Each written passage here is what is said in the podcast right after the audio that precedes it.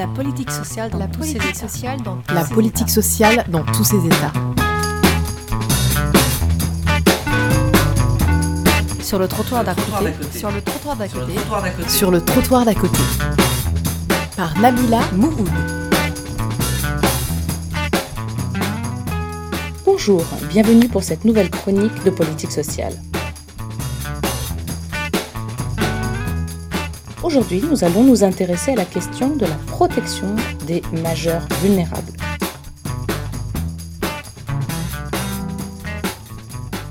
C'est une des orientations des politiques sociales en France, car la société se doit de protéger les plus faibles de ses membres. C'est une question d'autant plus d'actualité à mesure que la population vieillit et à mesure que les personnes sont atteintes de maladies dégénérescentes telles que la maladie d'Alzheimer, ou à mesure que le chômage structurel et la précarité augmentent. Autant d'éléments d'explication qui ont provoqué une hausse importante des mesures de protection juridique et notamment des mises sous tutelle. Cette population est difficilement dénombrable, mais on estime qu'environ 800 000 personnes en France bénéficient d'une mesure de protection juridique.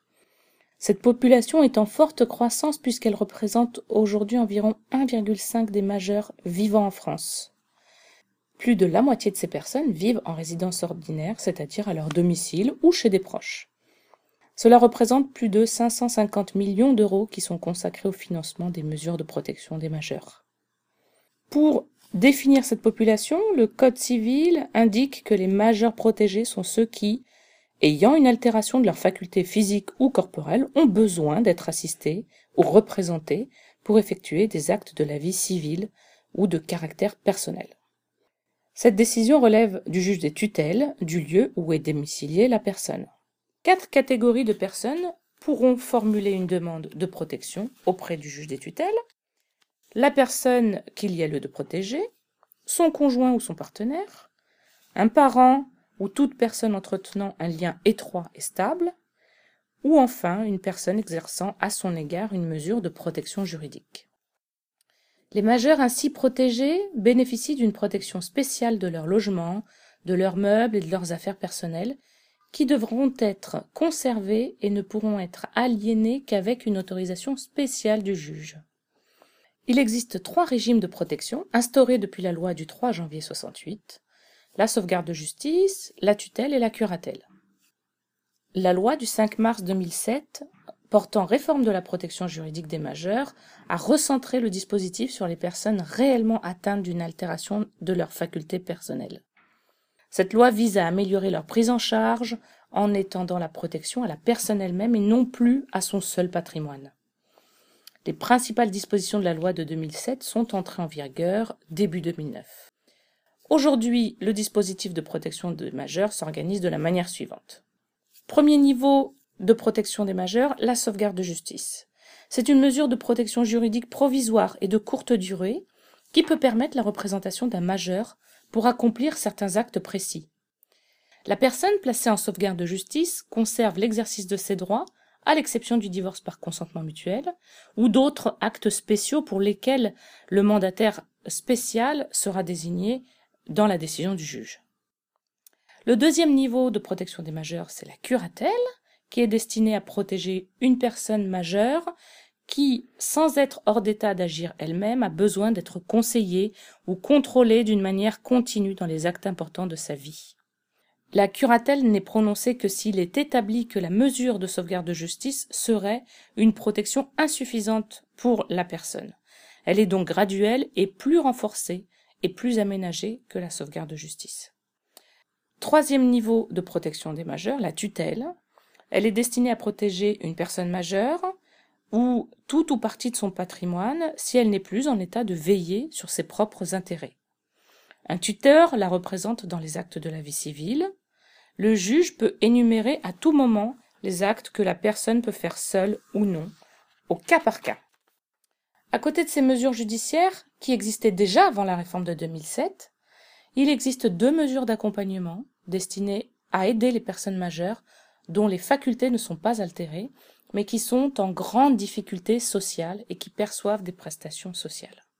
D'une part, c'est la mesure d'accompagnement social personnalisé, la MASP, et la seconde, c'est la mesure d'accompagnement judiciaire, la MAGE. Ces mesures remplacent les tutelles aux prestations sociales adultes et enfants qui existaient auparavant et qui concernaient les personnes incapables de gérer leurs ressources, même si elles ne présentaient pas d'altération de leur faculté mentale. Premièrement, la MASP, la mesure d'accompagnement social personnalisé, qui est une mesure administrative dont le but est de permettre aux majeurs concernés de gérer à nouveau ces prestations sociales de manière autonome.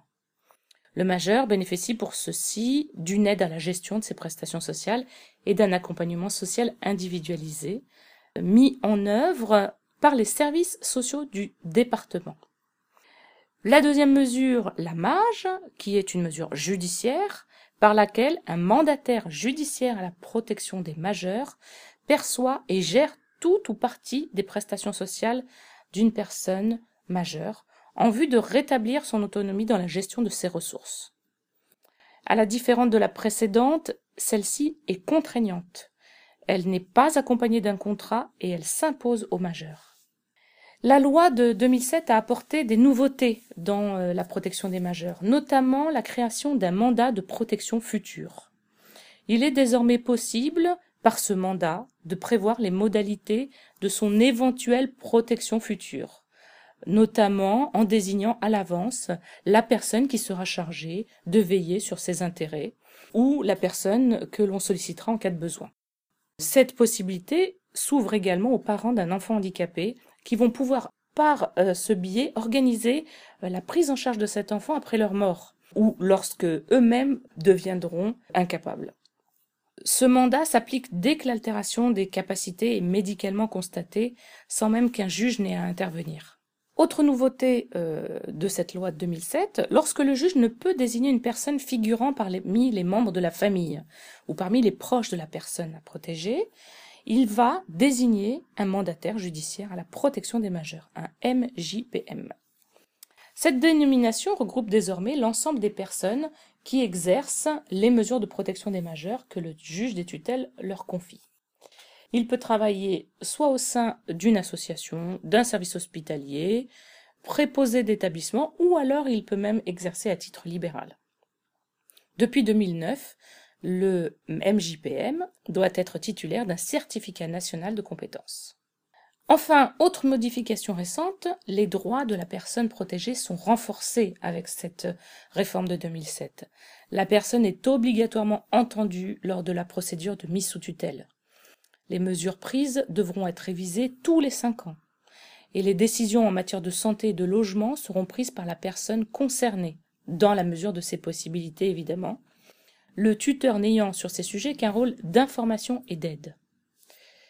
En conclusion, ce qu'on peut dire, c'est qu'il est important de mentionner que cette loi de 2007 a largement été construite autour du postulat selon lequel trop de mesures de protection juridique étaient décidées ou maintenues de manière infondée, comme la trop grande utilisation des mesures de protection pour les personnes en grande difficulté sociale.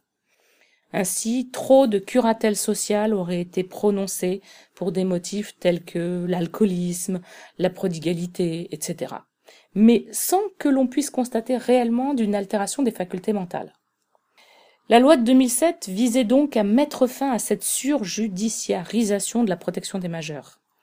C'est pourquoi elle a distingué le volet judiciaire du volet social au sein des mesures de protection, comme nous venons de le voir. Fin 2012, un rapport remis au Sénat par la Cour des comptes a réalisé un bilan mitigé de la réforme. En effet, la mesure d'accompagnement social personnalisé coûte cher, elle coûte très cher au département, et la montée en charge des dossiers est très lente, ce qui ne réduit pas vraiment la charge de travail des tribunaux. Par ailleurs, des carences ont été observées quant à la mise en place des MASP, qui euh, en fait est une mesure qui n'est pas suffisamment connue. Autre euh, rapport, une étude statistique réalisée par la DGCS, la Direction générale de la cohésion sociale, en novembre 2007, donne une photographie précise du nombre de mesures exercées, du profil des personnes protégées, des services et des mandataires qui les exercent.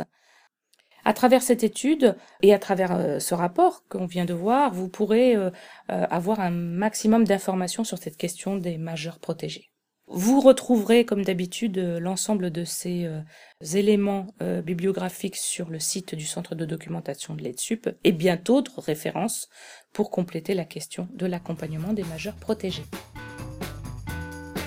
Merci beaucoup, à bientôt.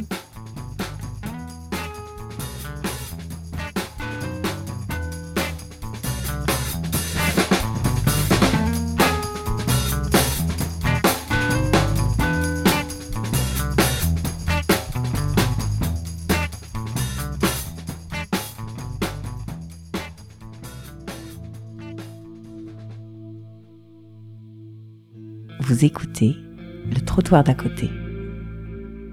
Le trottoir d'à côté.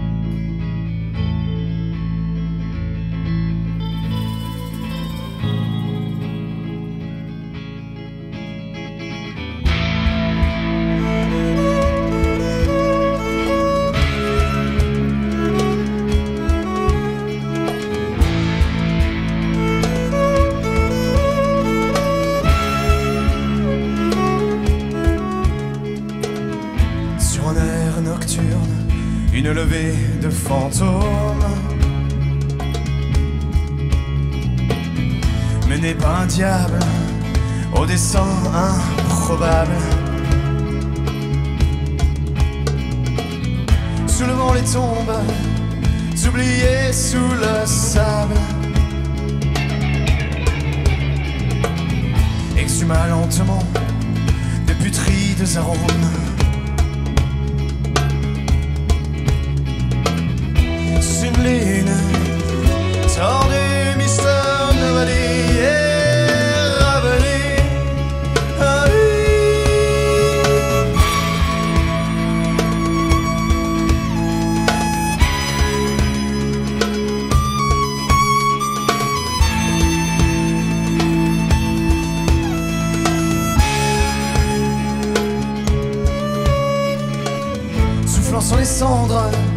D'un décor mal enterré par un fossoyeur à la descente aisée. Surgit de ses chairs fragmentées, une goule au fond tendre des versants, des versets mal contenus.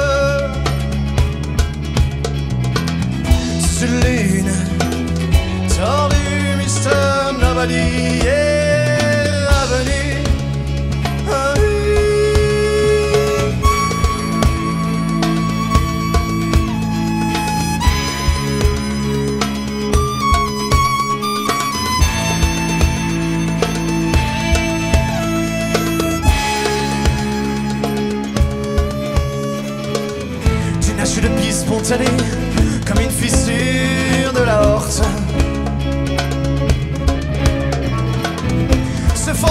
Son une mare d'acide blanc.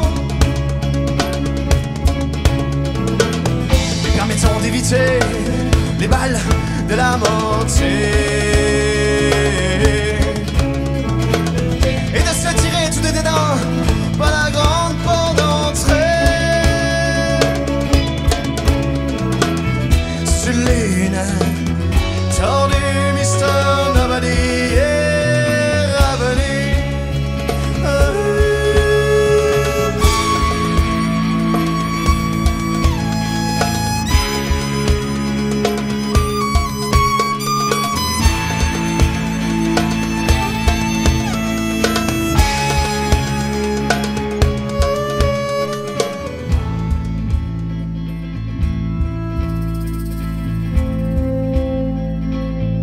simple décoction de rétine d'alligatore.